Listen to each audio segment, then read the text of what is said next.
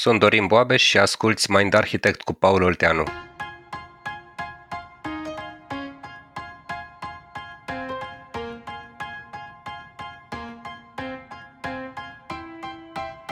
Viața noastră nu e doar despre creier, e și despre minte și relații, iar episodul de azi exact despre asta e, despre cum se integrează aceste trei concepte și cum pot ele să te ducă în jos sau în sus.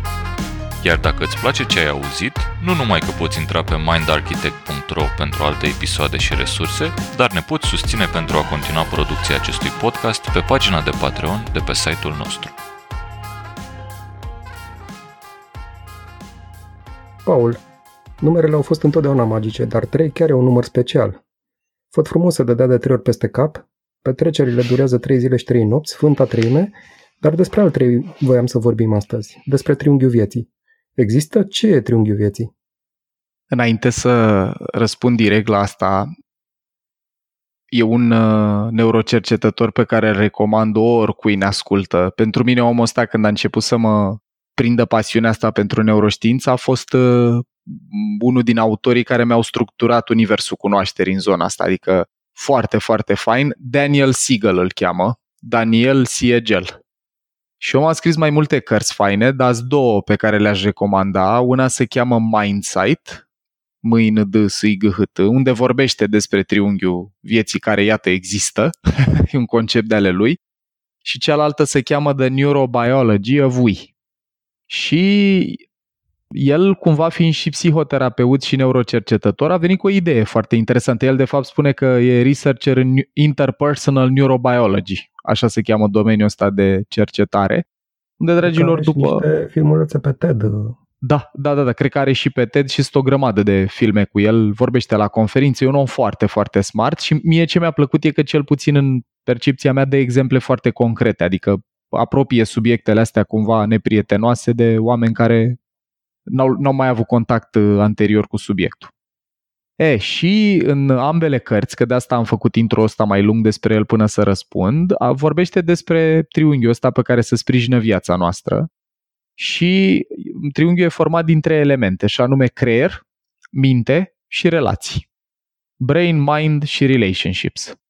Și cumva ce o să povestim noi azi e cum ele sunt în interdependență, cum se influențează una pe cealaltă și de ce când începem un proces de transformare personal sau organizațional, de ce nu, e important să ne uităm la toate trei. Sună foarte interesant, Paul. Despre creier cred că am vorbit. Poate ne faci o recapitulare? Rapidă. Nu intru în ce am povestit noi în celelalte episoade. Zic așa că Siegel cum definește creierul și ăsta e cumva ăla mai ușor de definit dintre ele trei. El spune așa că, mă rog, am, am și eu o completare la asta. Creierul e într-un fel hardul, dacă vreți, sau, cum îi spune Daniel Siegel, suportul fizic prin care circulă energie și informații. Hardul. Mintea, Aici e interesant. În ambele cărți mi-a rămas în minte exemplul ăsta pe care l-a el în discuție, că a fost la mai multe conferințe cu profesioniști din diverse domenii din astea tangențiale cunoașterii de sine și interumane, gen neuroștiință, biologie, sociologie, psihologie și așa mai departe și partea cea mai interesantă pe care a o el în discuție e că băi, uite, ne întâlnim la conferințele astea și vorbim despre minte, sănătate mentală, dar noi nu știm ce e mintea. Adică n-am nu avem o definiție universală pe care să cadă de acord toate profesiile astea sau toate disciplinele astea diferite despre ce e mintea. Și după ce face intro ăsta, până la urmă vine cu o definiție despre ea și spune așa că aia pe care au căzut de acord toți în conferința respectivă unde cumva au dezbătut subiectul, e că e procesul emergent, deci un proces emergent, întrupat și relațional care reglează fluxul de energie și informație în timp. Eu când am auzit definiția asta, am zis, cred că și conduceam când am auzit asta, că am ascultat într-una dintre cărți, zic, aoleu, stai un pic, rewind. O explicăm rapid. Dacă vreți varianta simplă pentru oamenii care ne ascultă, dacă creierul e hardul, mintea e softul. Dar dincolo de asta, proces emergent ce înseamnă? E că nu se modifică, nu, nu, e, nici, nu e într-o stare fixă vreodată. Mintea noastră e ceva ce e fluid. Tot timpul, în funcție de interacțiuni cu mediul, de chimia din corpul nostru, se, se modifică focusul, dacă vreți e întrupată pentru că are nevoie de un suport fizic în care să circule, de unde relația cu creierul. Deci cumva ei au căzut de acord că mintea în absența creierului n-ar putea să existe.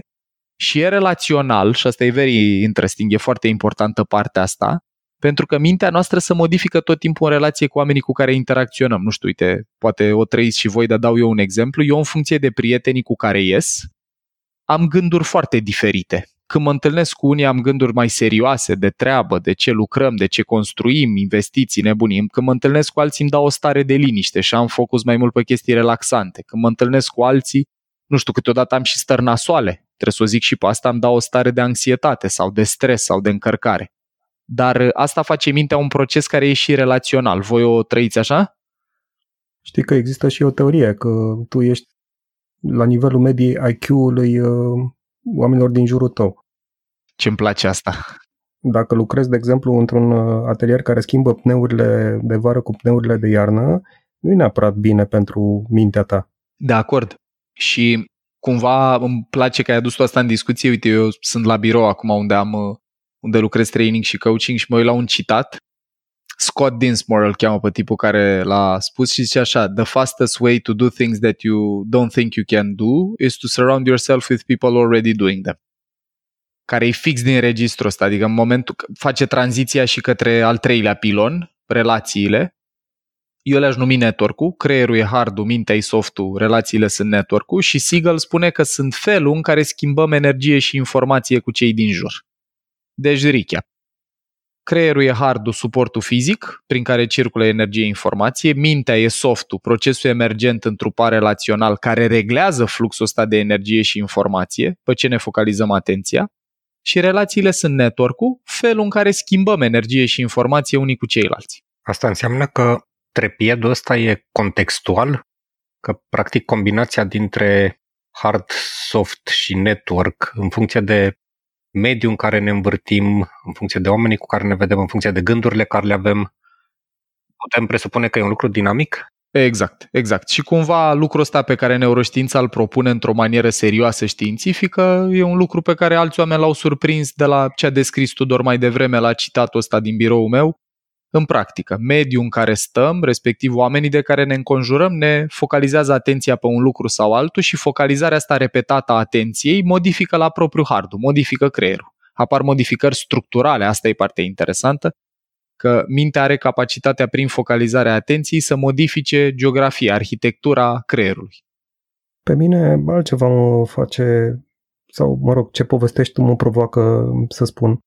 E un subiect care mi se pare că în România e foarte puțin acoperit, uh, care are legătură cu relația dintre creier, minte și relații. Uh-huh. Mai ales în mediile profesionale și e subiectul burnout-ului. Nu există un cuvânt în limba română, i-am scris un articol despre el și îi spun prăjeală. Da. Nu știu dacă este cel mai bun, uh, cel mai bun exemplu sau cea mai bună traducere, dar efectiv nu există un cuvânt echivalent în limba română burnout e ceva ce în România este quasi necunoscut, dar uh, eu știu cel puțin doi oameni din cercul meu de prieteni care sunt fie în burnout, fie în prag de burnout.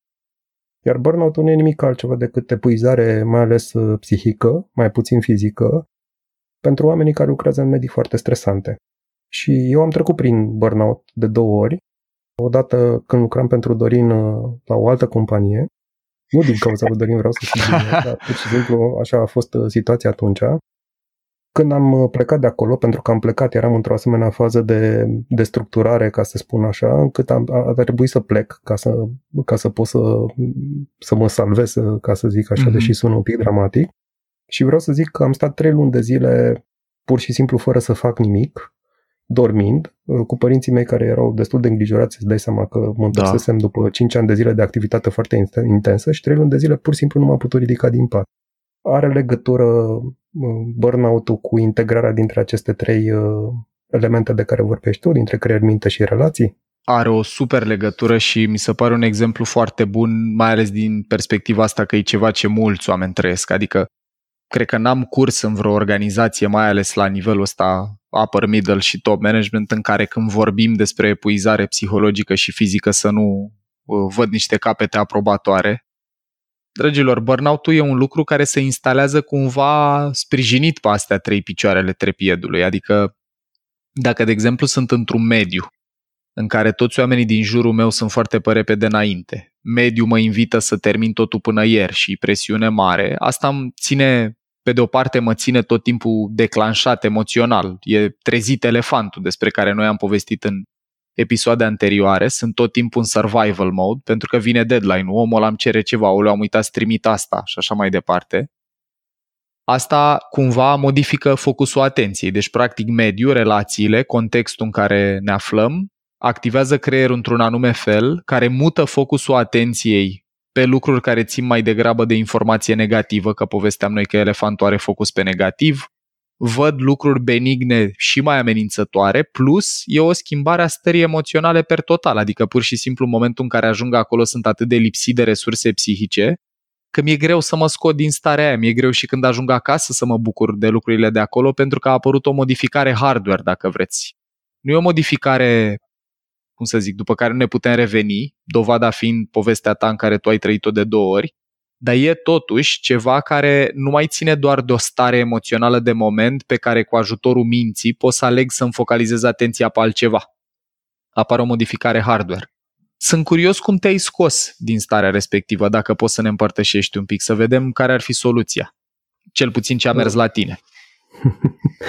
Eu, așa cum povesteam, am trecut de două ori prin acest episod, din primul, sau mă rog, prin două episoade distincte de burnout, la intervale de timp foarte mari, unul de celălalt, din motive foarte diferite. Din primul episod m-am scos cu somn.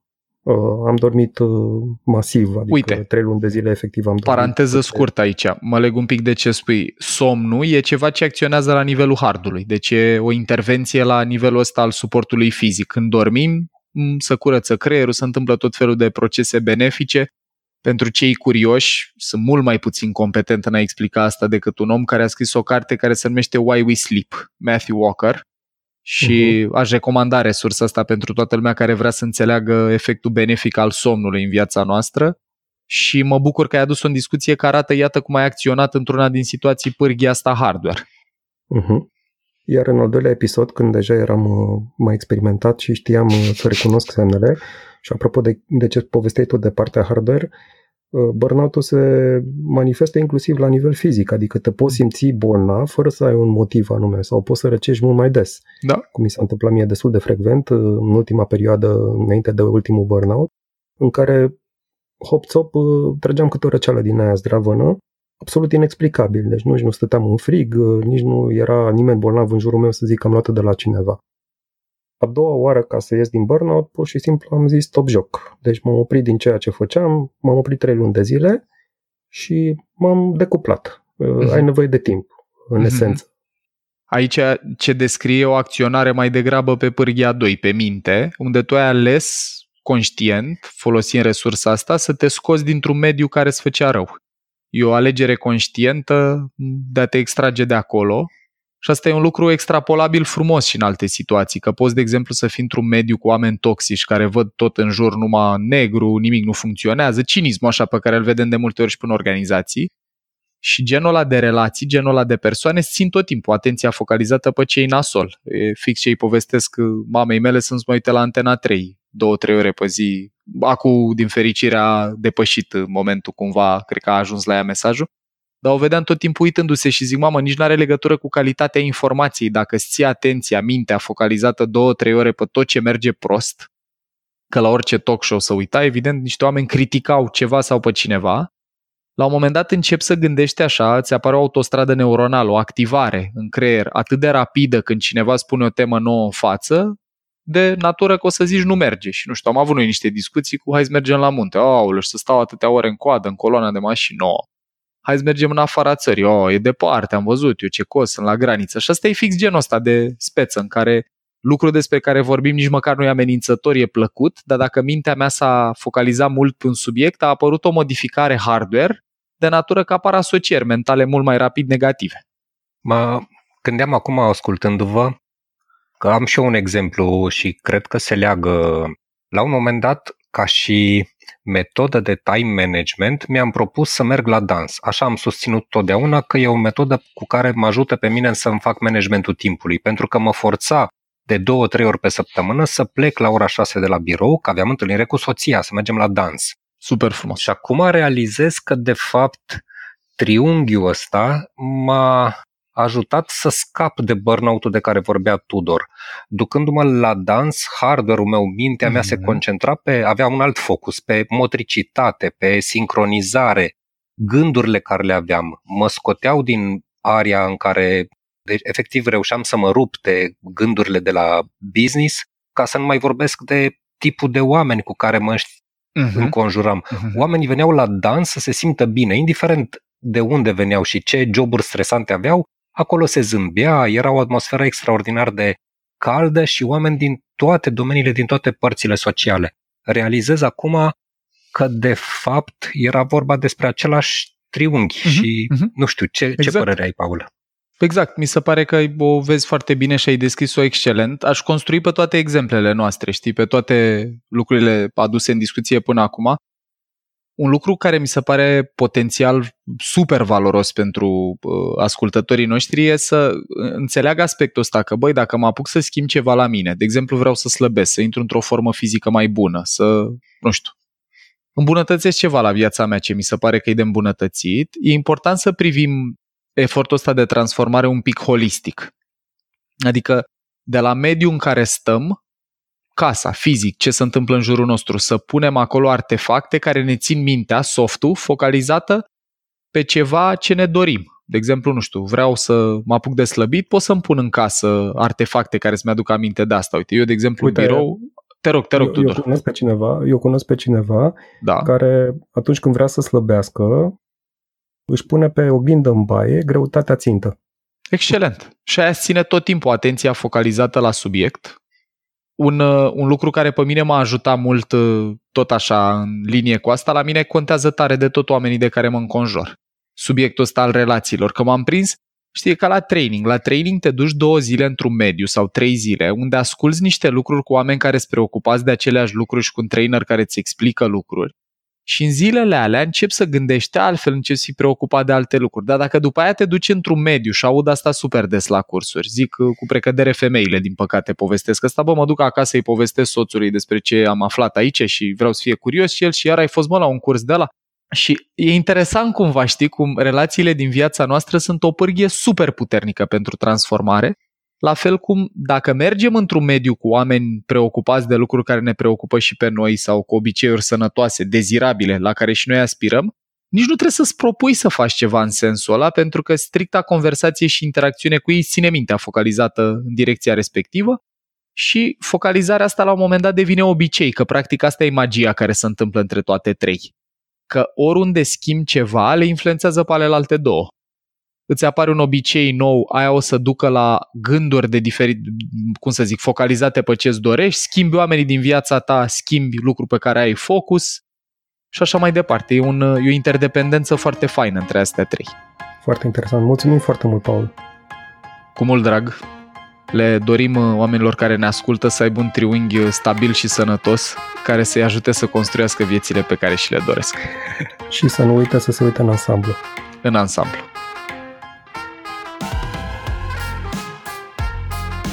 Ai ascultat un episod din Mind Architect, un podcast al lui Paul Olteanu și al invitaților lui, Anca, Tudor și Dorin. Mind Architect este o producție podcast și poate fi ascultat pe Spotify, iTunes sau oriunde asculti podcasturi. La Mind Architect contribuie cu vocea lui și Vlad Bogos.